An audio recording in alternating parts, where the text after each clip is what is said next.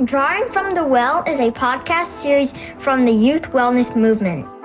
We are educators, researchers, healers, parents, and community members striving to repurpose schools to address the critical wellness gaps in our youth's development. Founded by Community Responsive Education.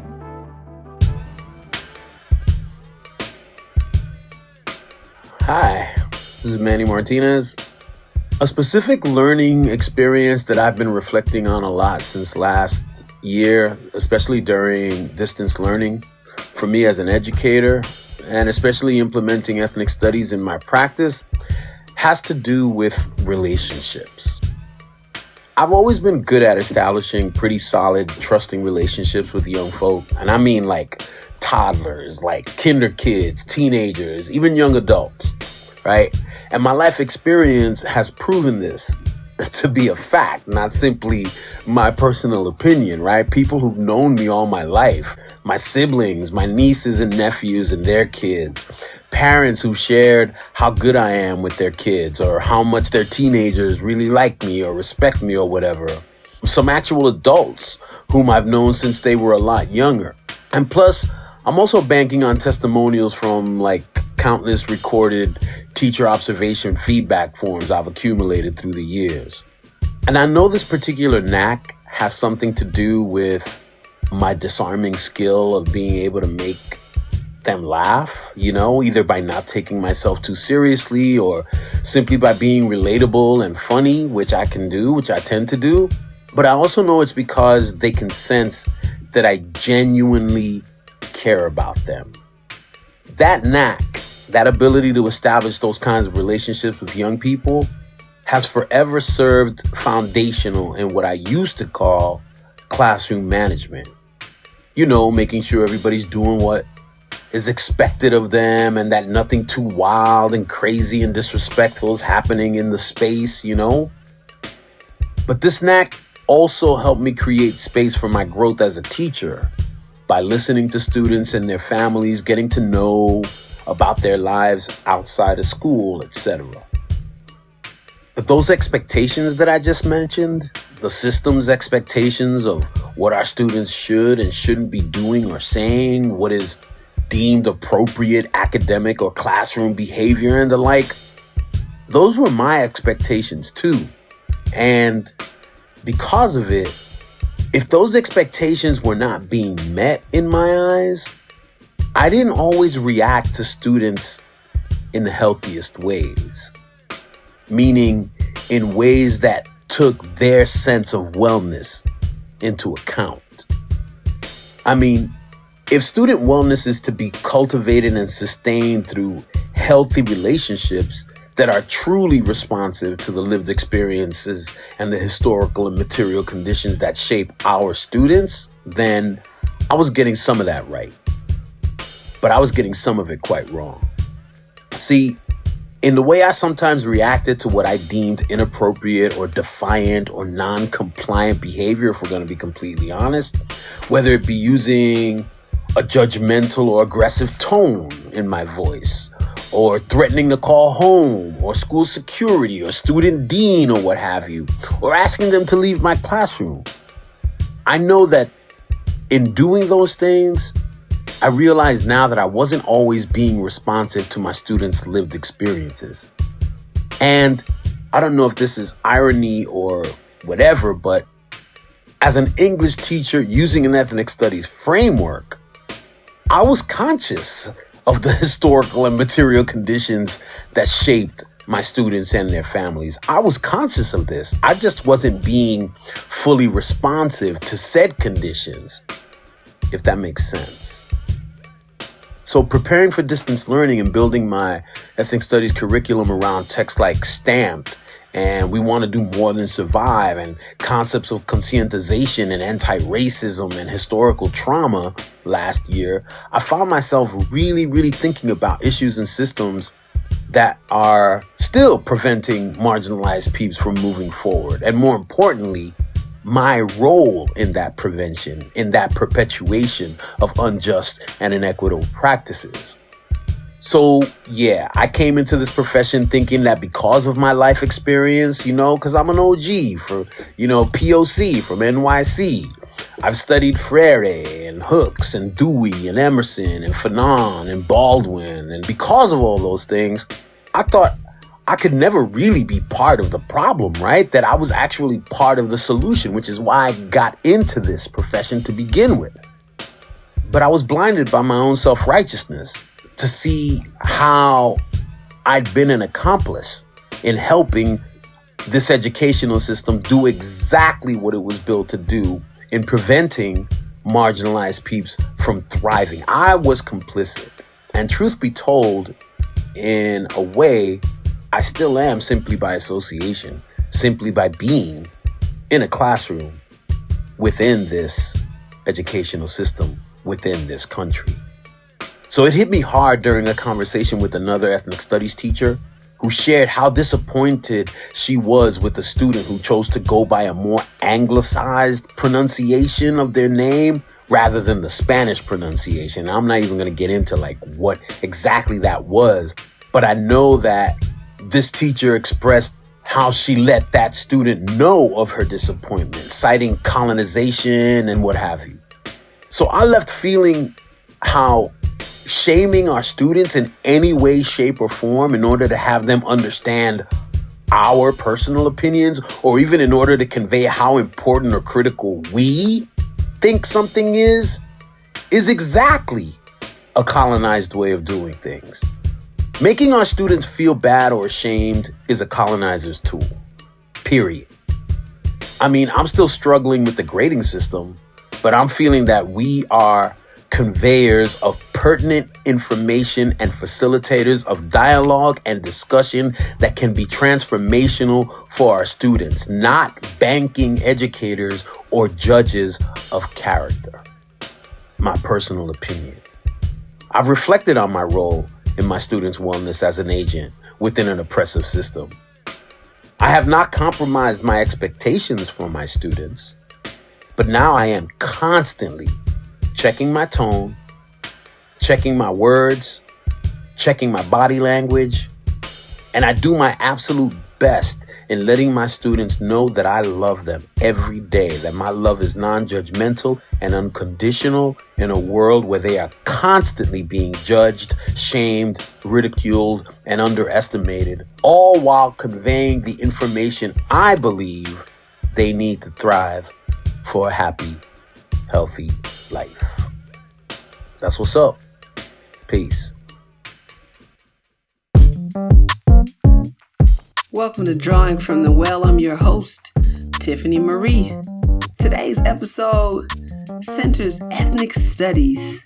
You just heard from educator Manny Martinez, who emphasized the significance of trusting relationships.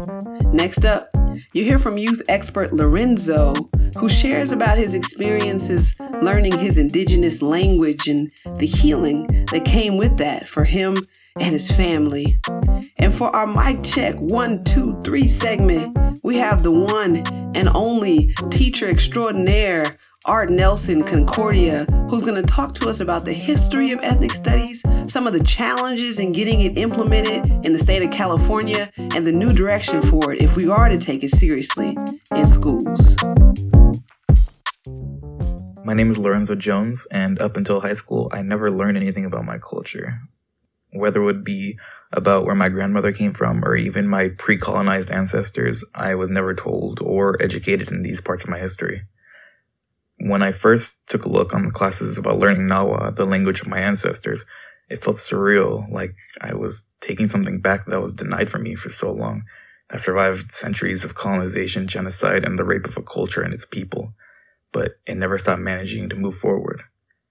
It was really especially inspiring to experience this with my classmates as well, who were also my close friends. And it really felt like it was community building, like we were bringing back the community and culture that was destroyed long ago and was being denied to us. It was pretty challenging at first, but I did not want to stop. I was extremely determined to keep going. I did not want to let this die out. I felt like this was something I wanted to carry on, and it was something that I did not want to let disappoint my ancestors. I really wanted to honor my ancestors in a strongest way I could. And I felt like this was one of the strongest ways to be able to take back the language that was trying to be destroyed and strengthen it by teaching it to others like my brothers and my mom and my grandma who didn't even know this was a language to begin with. I even used Nawa at my high school graduation and my acceptance speech. After my speech, I sang a song in Nawa. It went Monana Motama Choka Pampama Shikimitia. Well, that's just a part of the chorus, but the song is about how community and family was a really big aspect of the culture that we come from.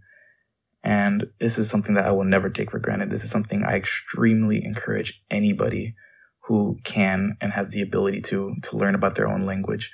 It doesn't have to be Nawa, but wherever you come from, I please like really encourage you to learn about your own language because this is something that helped me get closer to who I am, helped me build more better relationships with my family, and overall just feel like more connected to myself. I feel like everybody deserves a right to have the ability to carry on their own legacy and be proud of who you are and where you come from.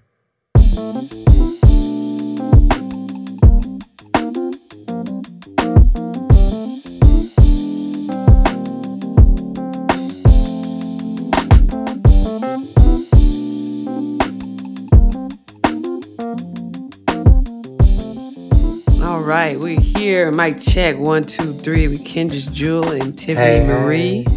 We got uh, with Peace. us the one and only Art Nelson Concordia, y'all. Greetings, great to be here. Thanks for supporting us and being willing to talk with us today. But tell us a little bit more about you and where you come from. I was just sharing with Jewel and Kendris. I was born and raised in Los Angeles, in Tongva land.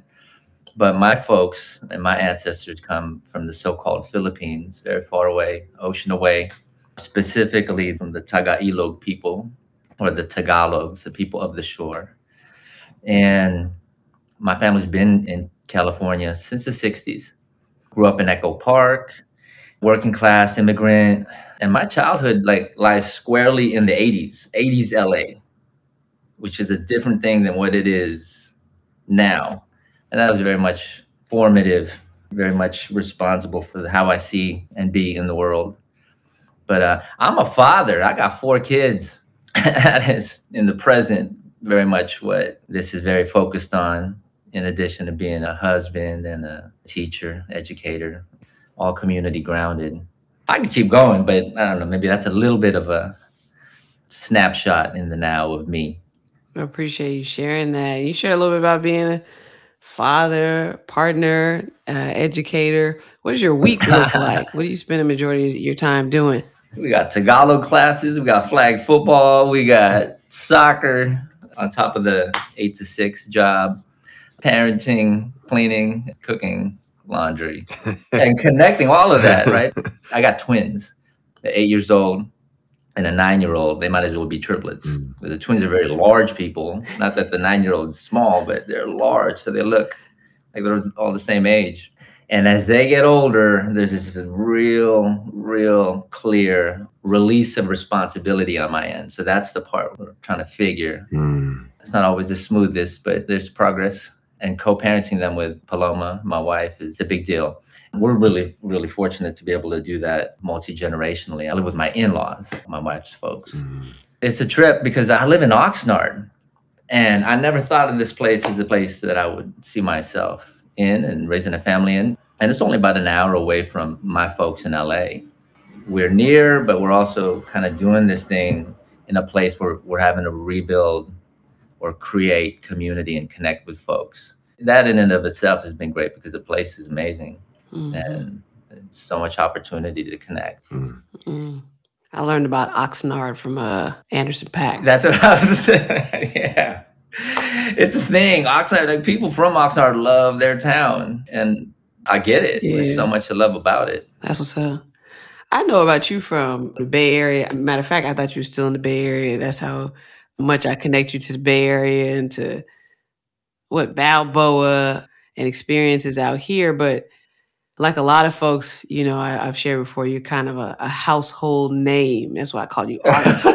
they say certain curriculum, they say art. Like that's the name that come up. But how did you even start working with young people? Like what were some of the experiences that influenced you getting into this work with young people? You know, before teaching 23 years ago, going into teaching 23 years ago, I was an organizer down here in LA in the Filipino community, Echo Park community, and it was very much focused on bringing youth together, like raising awareness, getting them organized, and moving them to some kind of action. Like that was a big part of my late teens and 20s, which led to like some incredible, I think, growth for myself, but then a burnout, like feeling like I'm exerting all these calories, exerting all this energy and effort. And though there's clear victories in the relationships you develop and you see people, you know, participating, but I don't feel like, wow, there's got to be a better use of my effort. And so then I had a buddy I went to undergrad with who's from the Bay and he went back to the Bay. He became a teacher, among many other things. Victor Diaz. He runs Renegade Running out of Oakland now. Victor, Victor was one of my teachers at Upward Bound. So this is the thing, because he said, "Hey, I teach at a school called Leadership, and there's this opportunity at USF. You and our buddy Mike and Jason, former roommates, right? He was like, come up, and I was like, not feeling what I was doing, even though it was really meaningful, but I, Mhm. I was like, all right. Decided within a week, applied, got accepted, and moved that summer. And I was like, okay, I'm gonna go teach. Mm. Like very much connected to youth development. Maybe this is like a direct way that I could be more impactful. And it was a total opposite.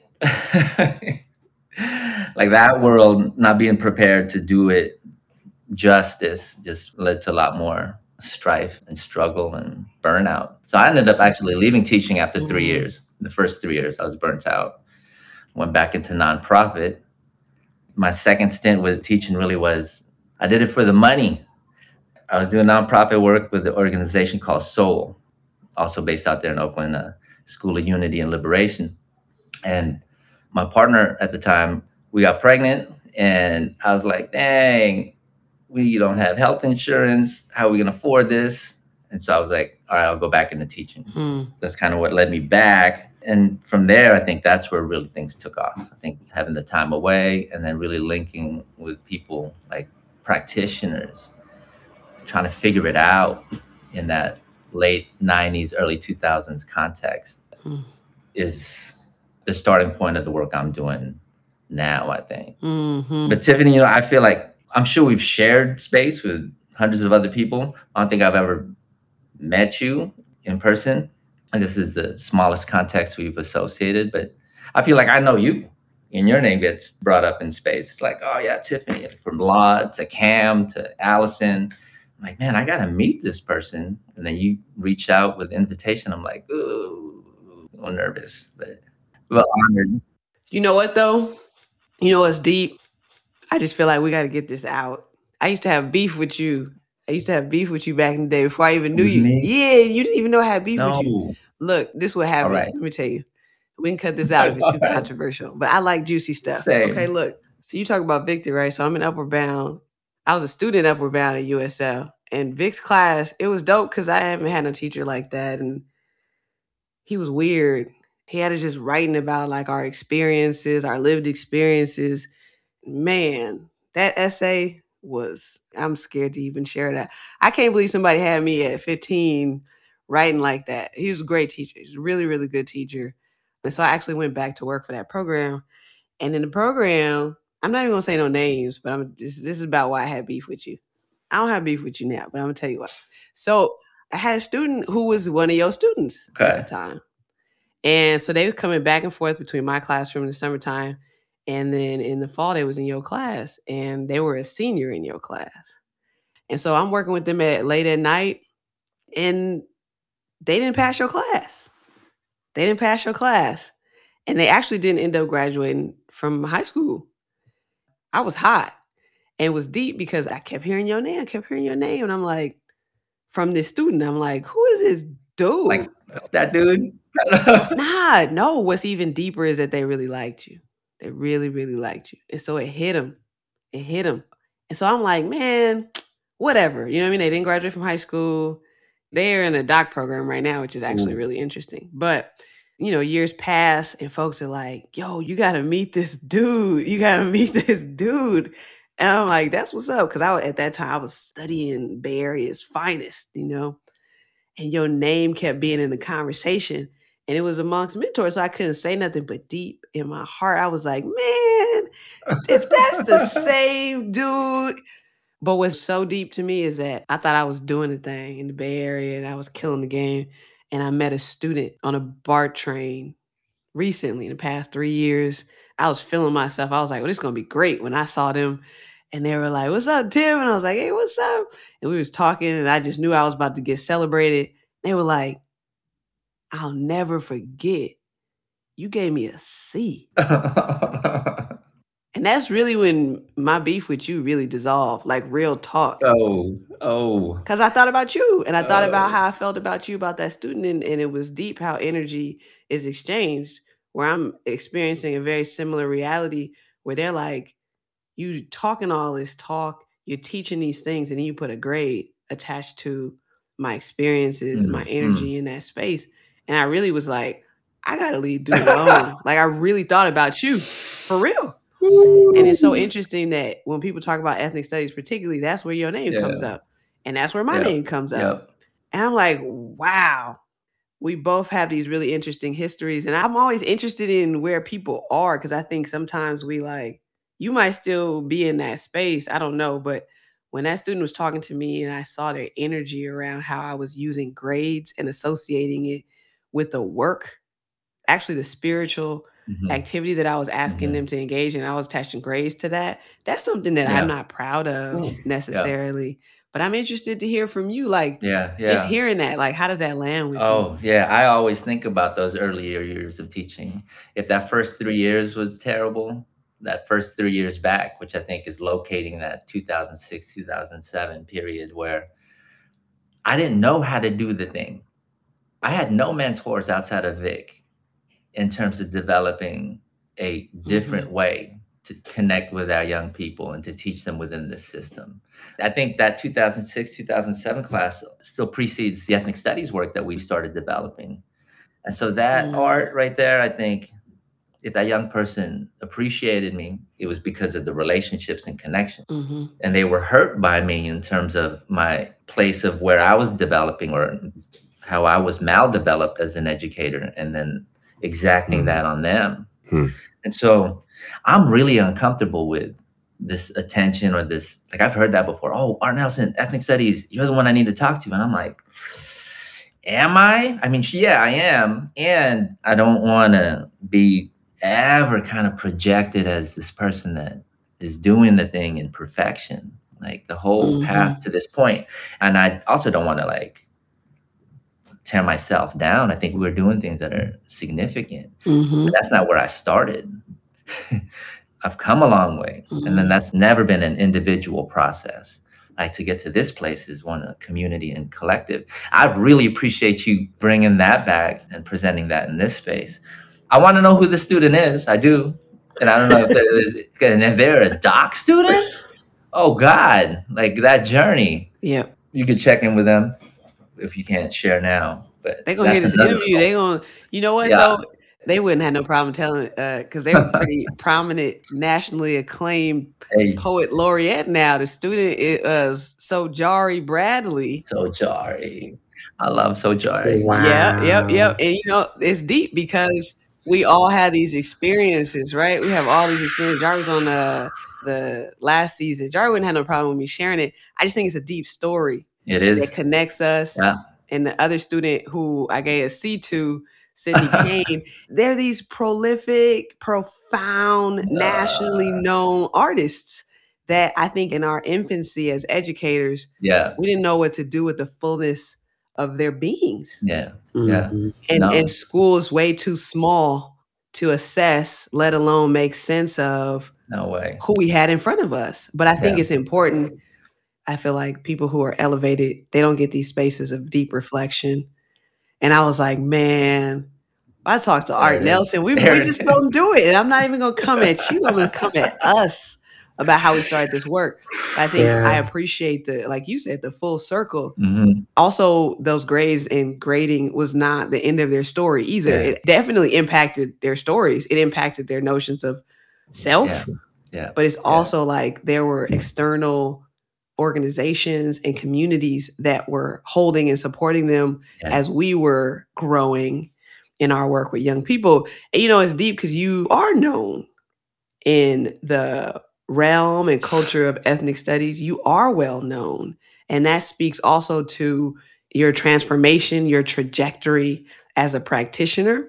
And Mm. I'm interested in um, just hearing a little bit from you and like, how did you come into this work around ethnic studies?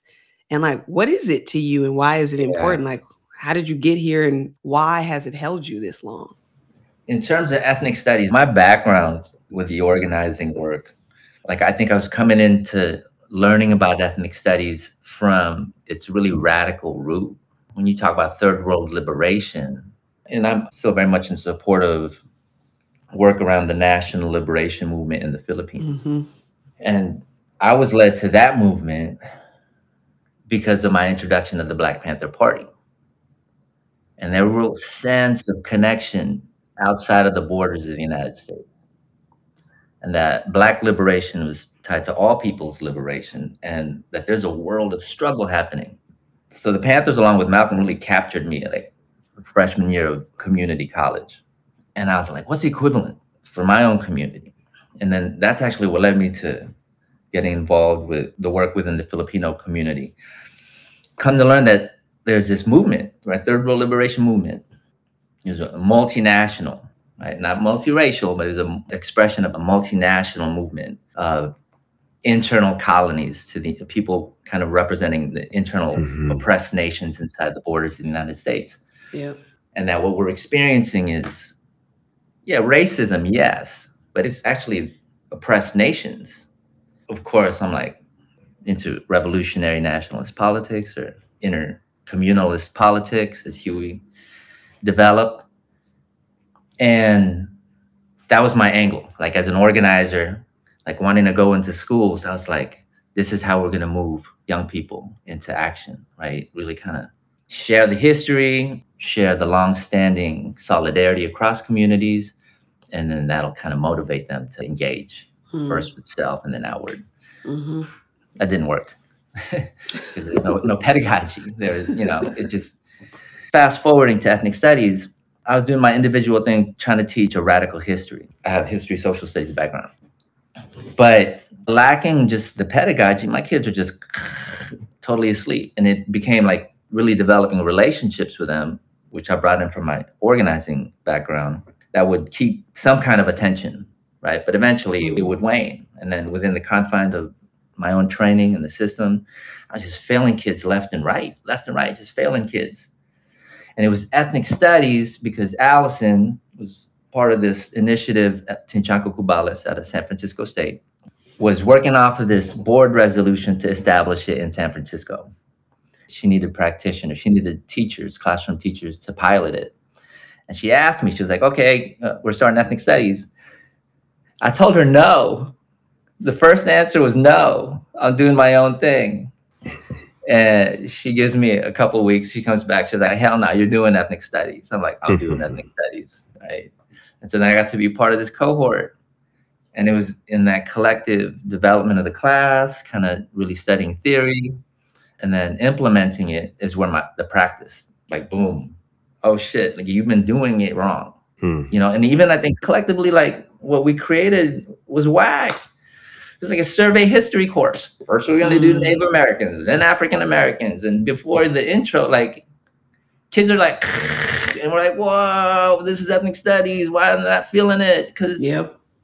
i'm starting with them and that was like the biggest most significant like pedagogical development and shift and then from there it was like oh now you bring in the content, the history, the different movements and stuff, because you're kind of breaking down all the barriers and making connection, like people to people connection. It sounds so simple, but coming in 1998 was when I came into teaching. And USF was not USF as it is now, at least not UESJ Mm-hmm. now. where Mhm. there was this clear, like, longstanding practice of some master teachers and scholars. So, not having that, we figured that out together collectively. And it was the ancestors and elders and scholars in the books, and then our own reflective kind of practice. That's when ethnic studies in San Francisco kind of just took off. That gets referenced a lot because I know for a fact there's a lot of people doing incredible work. Mhm. We just got linked with Stanford. That name just elevates everything. Mhm. So then our crew really gets attention, like more so than anybody else. Like Tucson really was, I think, what I was looking at back in the day. Mhm. What are they doing? And so we had the benefit of them, whatever relationships we still had with Berkeley and Logan. We've been doing it for decades before. So we weren't starting from scratch. And I think there was just a really great crew of really reflective teachers bringing in experience. But I think for me, ethnic studies was like I was coming into it that this is a radical project. Mhm. And when done right, will reach and move young people.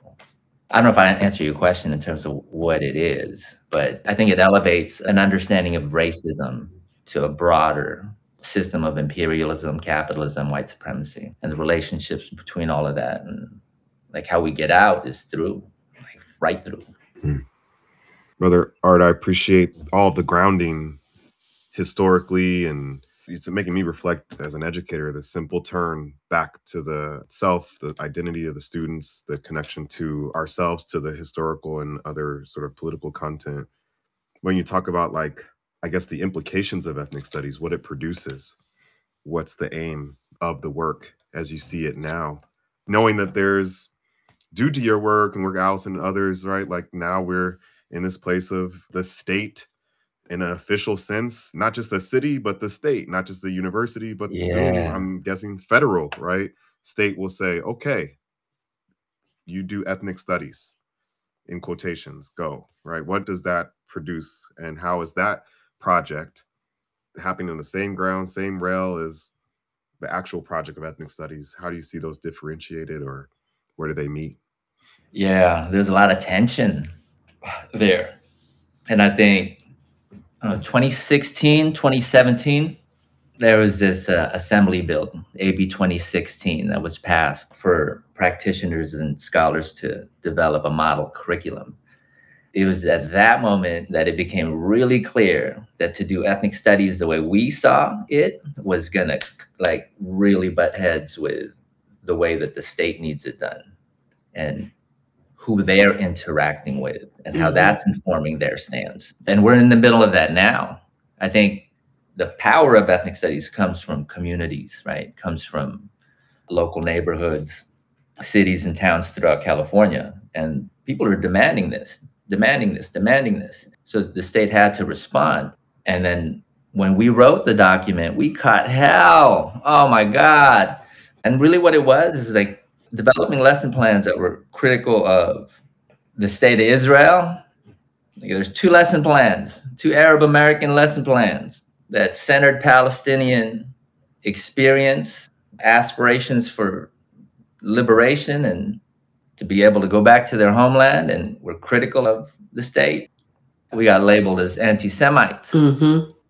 Of course, the other lesson plans that folks are calling out were lesson plans that were critical of police brutality and the root and the state and challenging anti-blackness. And so it became really clear they don't want ethnic studies, not in its true origin, purpose, and practice. But I think the momentum of it isn't allowing them to stop it because shortly after AB, I don't know what it was, but AB 101 passes, which makes it a graduation requirement. So that one bill they had to develop to write the model curriculum as a resource for districts to use. And then the other one was to mandate it Mm-hmm.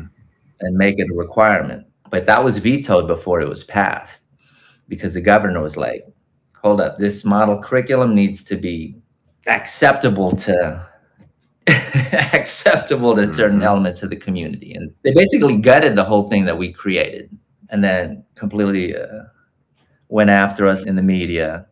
But what came out of it was this nat- like we recently launched this national ethnic studies formation liberated ethnic studies coalition a couple weeks ago kind of ironic. But we didn't go into the writing this curriculum to do organizing, but because of the reaction and how we were treated, like the advisory committee was disbanded, the writers were dismissed.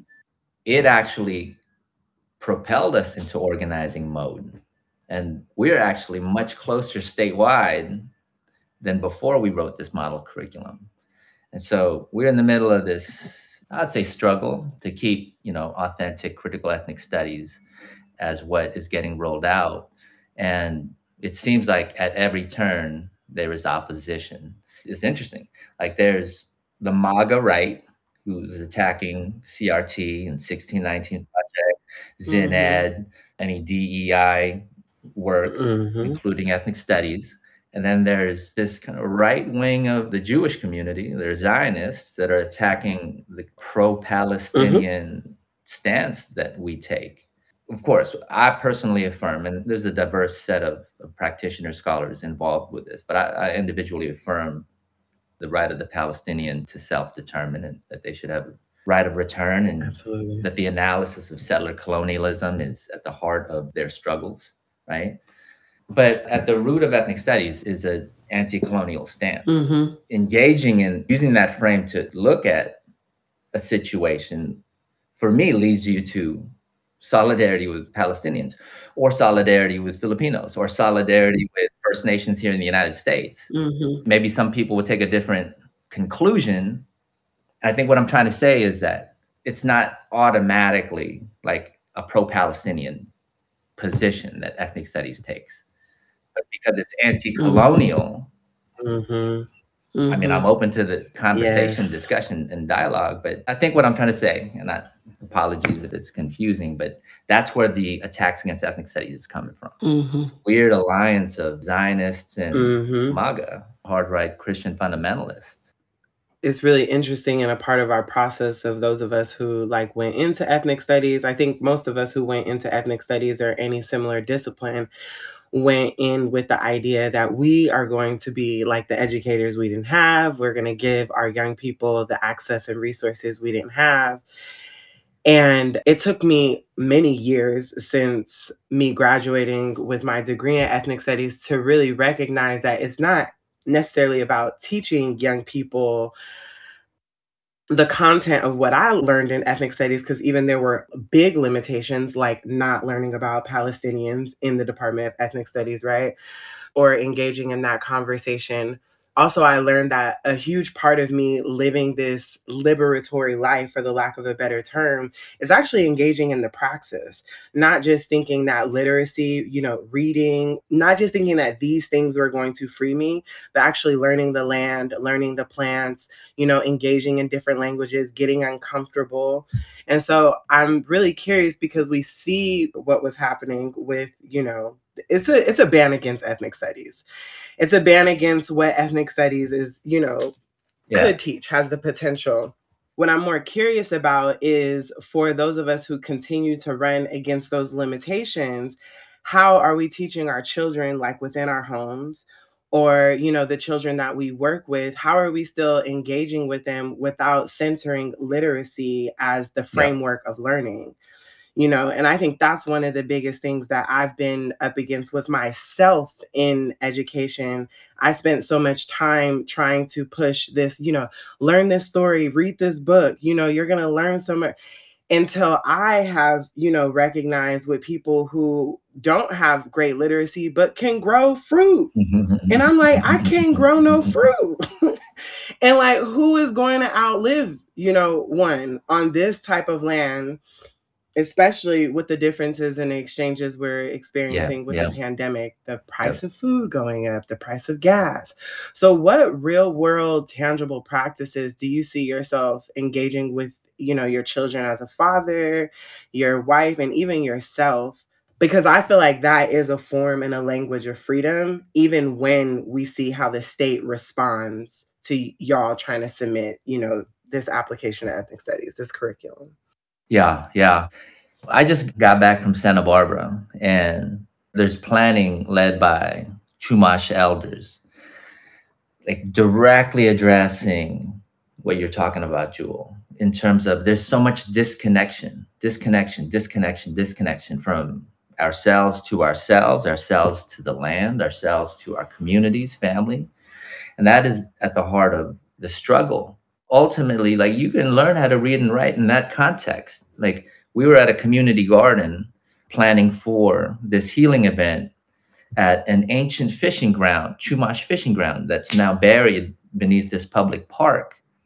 I'm learning so much about how the struggles within the Chumash community, and I learned that the term Chumash is an externally imposed identity, like that hasn't even been around for the last more than hundred years. Like there's like five different nations that just kind of like put underneath this, Mm-hmm. and that's an example of disconnect and the need to heal or to reconnect as a means of healing.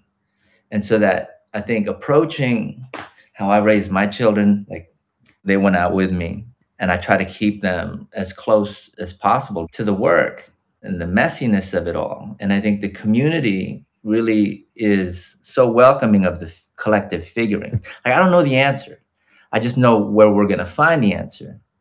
And I see little bits, little bits, little bits. And I think, like I said, if we have any significant practice that's worth anything now, that came from a long road of work that started many, many years ago. But it's that constant reflecting on how to do this thing. And what gets reaffirmed is doing it with community that's connected and collective, that is reflecting on the plans we set out to do and the action we take, and then making it better.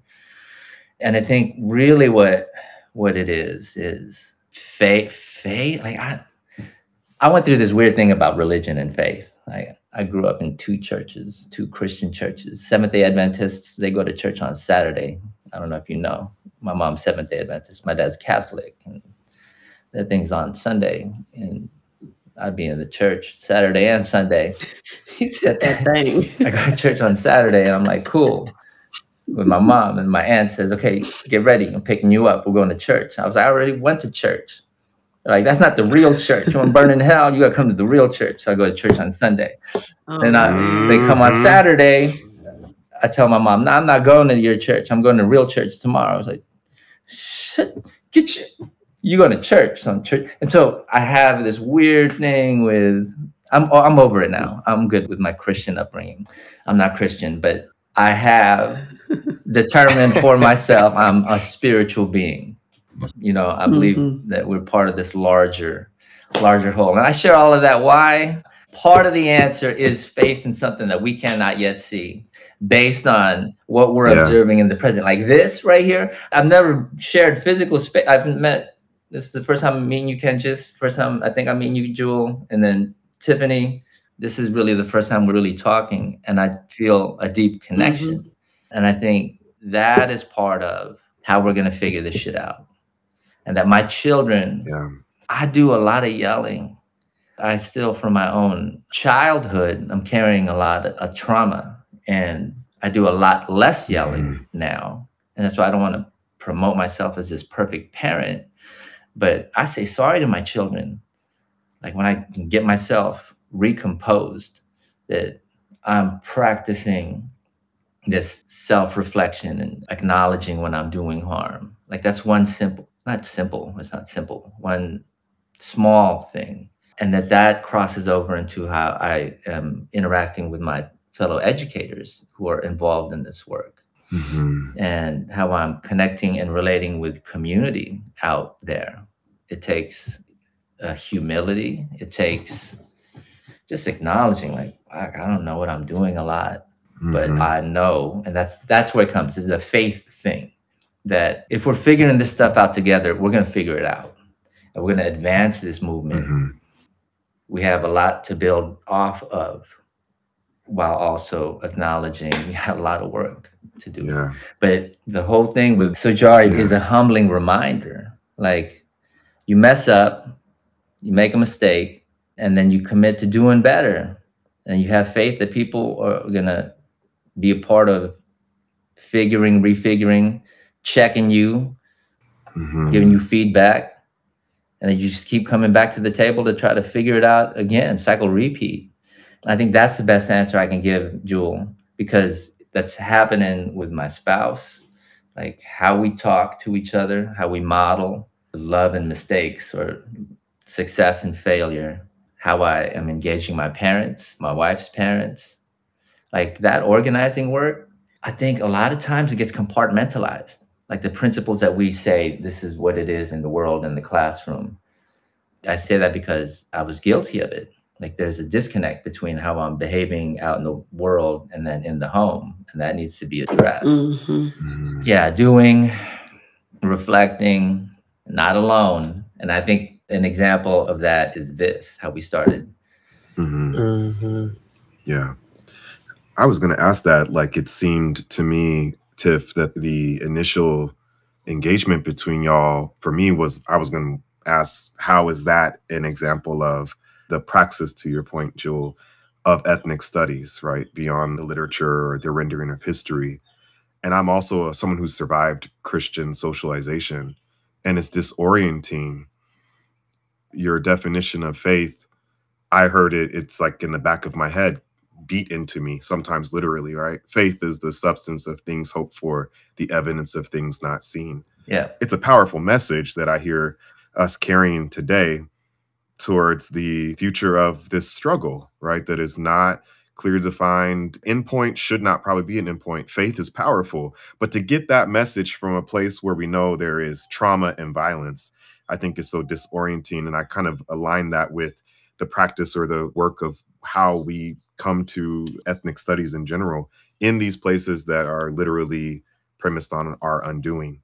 But there are practices or our education preceded and i think will probably extend past these institutions but it is disorienting to be in a place of our undoing where we get access to information that is supposedly aligned with our survival with our autonomy. I don't know if you have anything that jumps to your mind or heart around that contradiction or what you kind of see as the work going forward given that reality or maybe you don't see it that way right maybe it's not how you would think things through that's what's coming up for me I now take the position of take the best and leave the rest. There are some lessons from the Christian faith I will take. All right. Do unto others, loving thyself and thy neighbor. And I'm going to always put that in the context of colonial conquest and dispossession and erasure and committing to trying to remember when so much is lost and then recreating that. This is the real i think test of faith. I don't know it's instinct? Is it whispers of the ancestors? Is it dreams that you're having that don't know is that data? It is data. I mean that's information it's energy. You should actually be open to having that guide you right? This real western way of being which wants you to squash all of that. I mm-hmm. think an ethnic studies frame, right, an anti-colonial frame, liberatory frame, like, okay, well, what does that mean? Well, the first half of my life, I'm trying to squash all of this that's happening inside as superstitiousness, as whatever. But like at some point, I think was able to reclaim that, like this real sense of a connection beyond the immediate physical realm.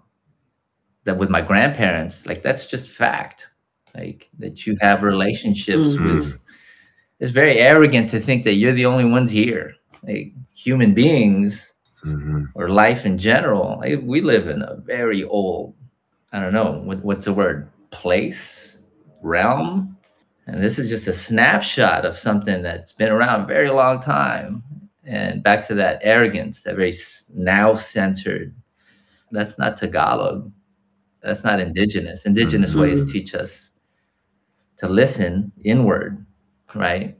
And so I think Mhm. that's where I see faith now. And when I listen inward, I see the young people that I teach. I see my own children. I see my parents as they, I see aging. This is a crazy thing. Like I'm pushing 50. I'll be 50 this year. Yeah, once upon a time, I was, I think, less in touch with it. And as I get older and I see my parents age, and I'm still blessed to have them alive, but in the not too distant future, they'll enter the ancestor realm and I'll become an, a real elder. That doesn't end there. There's a longer, bigger, and that's where the, I guess, the sense of spirituality and faith comes from in terms of how does that ground me? How does that sustain me? This work is not easy. There's so much like brutality and suffering and pain, and then it's being amplified Mhm. by technology. And then you're starting to feel like Mhm. Way overstimulated and that leads often into really Mhm, bad mhm. places of, for me anyway anxiety and kind of living in the state of heightened fear and so then it goes for me the need to slow down to filter and to go back to this practice i'll call it now a practice of faith and spirituality that is anchored to something that I'm just observing within myself that is very old, that my grandparents talked Mhm. about, that my family, you know, in a real syncretistic sense, that though they were Catholic or Seventh day Adventist, they were also talking about something beyond that, if that makes any Mhm. sense. So, Mhm. Makes perfect Mhm. sense Yeah. to some people and none at all to others. you know? Yeah, Yeah, I was gonna say you gotta excuse Kenjis because Kenjis uh, lives ethnic studies. His people be excited about Maya Angelou on the quarter, and then was she on the quarter or was she on the nickel? She's on the the what is it called the the half, Half cent dollar. the half cent actually I think. Oh, dang.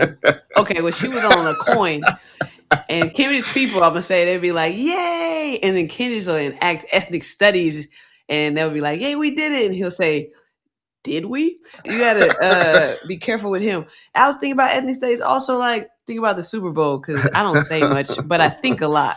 You know, some people are like, I think ethnic studies is like cap kneeling. You know, you are countering, Mm. and then you get. But so I'm so look look work with me real quick. Yeah. I'm gonna slow down Yeah. like you said. Uh-huh. So then you get. If I use this example, I was thinking about like this the fight, the fight, the fight to be Yeah. seen, the fight for Yeah. it to be recognized, the fight for it to be accepted. So I'm like, Mhm. is ethnic studies also us like on the stage, crip walking with nice boots and being accepted on a national platform? Like, is that also the desire is to shift from being the caps of the world to then becoming a performance? Eh, Like, what is that? So there's that one end. I have the questions about that. Is like the next direction of ethnic studies. So I oh think man. certain angles that we move in is kind of like we just what happens when you are accepted Yeah. by the very vehicle that has been running over you and then the other part like is the goal for you to drive it to be able to well there's also self-driving cars but like my, my question is we as we are talking about the next direction of this work because then you move to this other realm.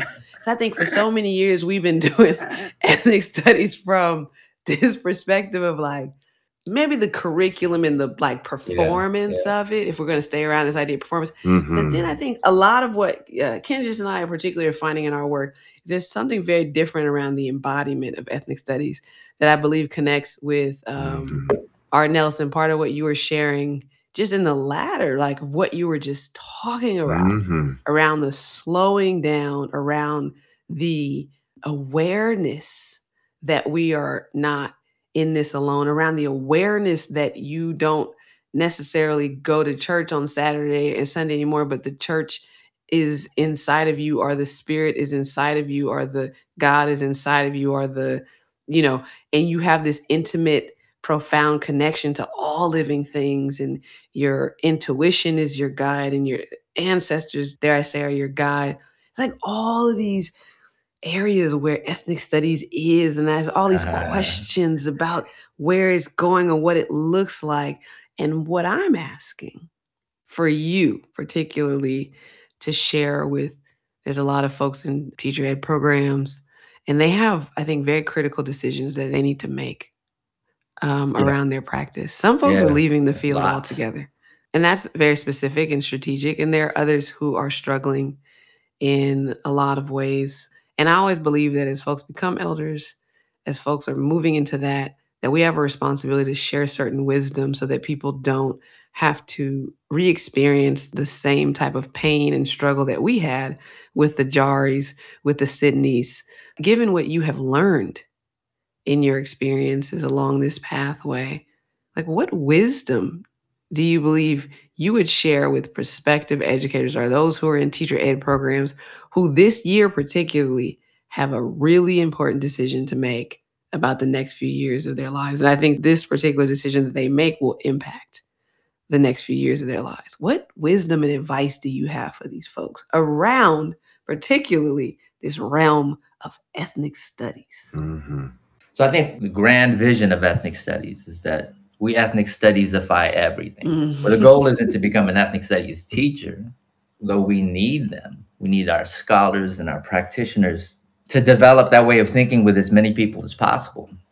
And in that, really encouraging our students to go and figure out what their path is as they define it, whether they become CEO of some corporation, and I'm not pro corporation or pro capitalism at all, but I understand that that's what we exist in, or they become an attorney or doctor or cashiers behind a Mhm. register, Mhm. that they're informed with how they treat other people, that the decisions that they make are informed with a criticality, like rooted in love and respect Yes. of life, human life, and plant and animal life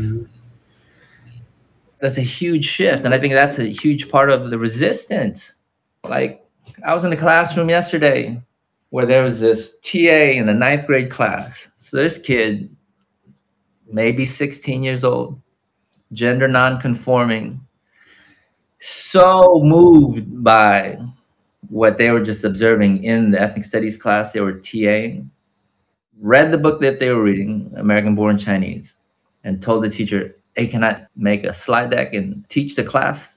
And that's what I sat in on yesterday. And I was like, who is this young person? Weaving history, xenophobia, the root of it, its impact, its relationship to anti Blackness, anti Asian sentiments, dispossession of First Nations. And they're synthesizing all of this stuff with incredible like energy and enthusiasm. And I'm like, whatever this kid becomes or decides to become is going to be informed by this way of understanding the world and that we can like as teachers impact thousands millions of young people across racial spectrum or whatever and when they become whatever they become are making decisions that are shaped by this framework like that's significant. And so for our young teachers, I'm like, one, this shit is hard. You already know. You're already thinking of leaving. I left after three years. I left, and to me, it is. It's like if you wanted to go into teaching, if you remind yourself of why it is you went into teaching in the first place, go back to that, and then find somebody else to develop your practice with, because it's doing that in community, and not even just a, a person to do that with, but then to find the communities that your young people are from and find meaningful connection because that's what's going to sustain you. That's what sustained me. I was going to leave the profession a second time and then being brought into that collective to build ethnic studies. That's really what kind of unlocked it. And so I think if there's wisdom, it's you can't do this alone. You've tried. How's that working? Exactly. Mhm. There's going to be other people at your school, if not your school, at the adjacent school, and for sure in the communities of the young people that you serve that you can plug into. You got to have this faith, this sense of larger purpose. Otherwise, no matter where you go, like there's a lot of folks going into HR or going into corporate or into tech, leaving education. And I'm like, for what? And I think that's at the root of effective practice. Like if we can't answer for our students, you know, when they ask, why are you making us do this? Why math? Math for what? Ethnic studies for what? History for what? If we can't answer that question, then like we have a lot of work to do. But I think once we answer that question in a meaningful way for them, I mean, starting with yourself, that's where you'll find the answers. I don't have the answer for you. I have a lot of non-answers, which might lead you to the answer. It's a very ethnic studies thing to have no answer. more questions. But then you add, you, when it's done right, you ask any student in an ethnic studies class, like, why do you like that class? It's a relationships. It's a connection with other people that they thought they never would have anything in common with. Oh, that teacher, they helped me. It's like very Mhm. clear in terms of Mhm. what is effective and what's not. And I think it's easy because of our conditioning, our lack of the ways that our teachers are prepared to teach that really set you up to fail, you know? And so the lift needs to be done with as many other people as possible. And so to me, that's the role of the artists. That's the role of the cultural workers. And yeah, eventually, like, not eventually, like, if you can be up on the Super Bowl halftime show stage, great. And your responsibility to the places that you come from. To me, I'm less and less about, no, not that way, this way, and more about, okay, that way and this way. And being in conversation still with a real sense of awareness, critical awareness of your impact. You can measure it, you know, like what you're putting out in the world, you can measure the impact of failing a child. You could observe the impact of, you know, yeah, assigning grades to your students as an example, or the impact of the lyrics that you put out and the music you put out in the world and the art, the action. It's all energy.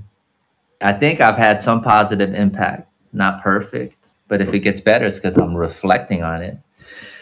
And I think sometimes to the degree where, because of that, whatever colonial conditioning, like, or maybe it's Catholic condition, you really go at yourself. And so trying to get to a place where you're self critical without being so invested in, I don't know, self crucifixion, you know, again, I don't know if I'm answering your questions. I do appreciate just being able to talk with you three.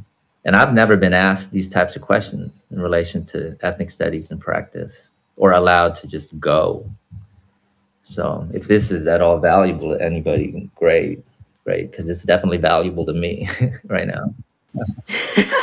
I'm a big practitioner and proponent of therapy and beneficiary of therapy. Definitely. That's the way it should be. I feel very healed, Artnelson, from this conversation. I feel mm. connected to Ashe. you in a way that I have not ever. And mm-hmm. so I'm grateful. I'm grateful for age. I'm so glad I'm, I got to live and be older and Yeah. uh, have an opinion and be able to do things differently. And you know, as we get out of here, I think what's most important, you know, you said something that was really powerful and you said it quickly, which was that you apologized to your children. Mhm. When I talk to a number of educators, one of the most groundbreaking questions I ask educators in my teacher ed courses, in your experiences in K through 20, I just say, hold it up on your hands, the number of teachers who have ever apologized to you.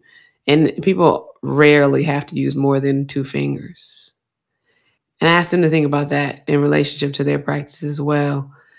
And uh, when I was on that BART train with Sydney, I said, I'm sorry. I said, I'm sorry that the framework that I was using to educate at the time could not capture, could not even recognize or see the wholeness of who you are. I Mm. apologize that I believed in that Mhm. project at one point. Yeah. Yeah. I have a lot of grief around that. I think in closing, I want to ask if there's anything you want to say to Mm. Jari or the Jaris of the world Yes, yeah. as yeah, you are, you know, in such an elevated place in your life. Yeah. So Jari, you know, I'm not perfect. And where and when I failed you as a teacher, I sincerely, deeply apologize. But I'm also very excited about hearing where you are and look forward to being a uh, partner in this work, in this life at this time. Antoine is another student, and there's many students that I recognize, yeah, exactly what you were saying, Tiffany, within the ways that I was developed and the place that I was at, very uh, much not able, right? Not able, not equipped to be the teacher that you all needed. But from that, I think with every failure, every fall are hard lessons. I'm sorry, you all had to be Mm-hmm. the ones to experience that, and I on, in a different way. Mm-hmm. But I'm committed. I'm committed to keep on growing the practice. Like you said, I'm in an elevated place, in a position that is significantly impacting current and future teachers. And so these lessons are benefiting and will benefit teachers and young people alike for years to come. That is a commitment, a promise, and something you can objectively measure, right? Yeah, that's a tough thing. Apologizing is something we got to practice and be committed to. And then that's the other thing about faith, about living a, a spiritual existence. There is, there is so much unknown, and yet there's enough that is known for me that I understand deeply and know deeply that compels me to keep going in the direction that we're going. So, hey, and I would like to cook for you. Who me? All of us? Verstajari. that is an expression of, uh, or one of my love languages, to cook for my folks. Mm. And to you, Jewel, and Tiffany, and Candace. Yeah, I was going to say that before that we, we dropped that question. come Tiffany. What? yeah i don't know that's that's that's really like the coming together of so much life and energy and connection to past and to people in a very very focused immediate way mm-hmm. So and i can go any direction i could go plant-based i could go crazy carnivorous uh, pescatarian Look at you, Good. flexitarian cook. I like this. You said flexitarian. I said pe- I said pescatarian, but I, I'm interested in what a flexitarian is. Flex it, it means you flexible. Okay? Flexible. you are amendable, right? I am flexitarian. and that is what an educator should be. yes. An ethnic studies educator should be adaptable to the Mhm. conditions in front of them Mhm. and the young people and the different experiences and sensibilities and cultures that they bring. It seems so simple. Mhm. It seems so like I don't want to say easy, but once you have that focus, maybe that's the wisdom too. Like really get to know yourself Mhm. so you can really get to know the students in front of you be committed to that. Like how how can you even teach others if you don't even really know who the hell you are? That's another ethnic studies foundational thing that ironically gets lost, right? Mhm. In myself, Mhm.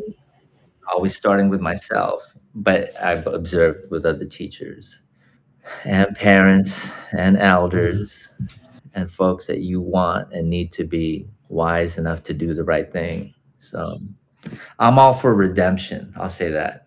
Mhm. And so these young teachers that are struggling who are probably beating themselves up too a lot in terms of like, I can't do this. I'm doing damage. I'd rather not do this and do damage and just leave. But we need you all. So if that's wisdom, that, that's what I'll leave with. Mhm. To those things we say Ashe. We appreciate you. Artnelson Concordia came and dropped a bunch of dimes, some Maya Angelou quarters on us today. And uh, you brought it. We appreciate you so much. We're so grateful for the time that, was you so spent with us. Give it up one more time, y'all, for Artnelson Concordia. Appreciate you, brother. Thank you, Tiffany. Thank you, Jewel. Thank you, Kenjis.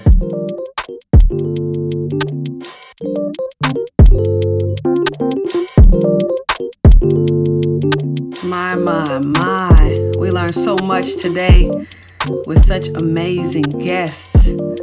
I'm thinking back to how sacred the work was that Lorenzo spoke of and what it enlivened for him and the histories that were awakened when he was able to pronounce, to declare so much in his indigenous or native tongue.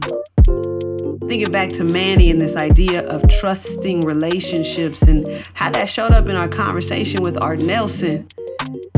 For us as educators to be able to go back and think about the moments in our practice that we're not the most proud of, where we weren't the most experienced educators, where we caused harm. And that even through an ethnic studies lens, when we think about self determined people, what it means to restore, what it means to be accountable to those we may have harmed, to the harm that's been imposed upon us by our participation in schools, and all the accountability work that is necessary for cultural perpetuity and the restoration of our communities. I feel so blessed. I'm grateful to everyone and excited to do this again. See y'all next time.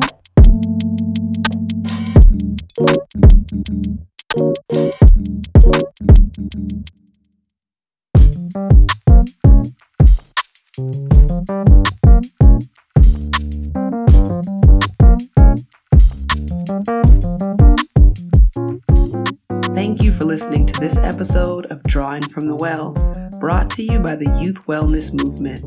I'm your host, Tiffany Marie. This podcast is co produced by yours truly and John Reyes, with music by my boy Jansen V. Drawing from the Well is supported by Community Responsive Education. Continue the conversation at youthwellness.com.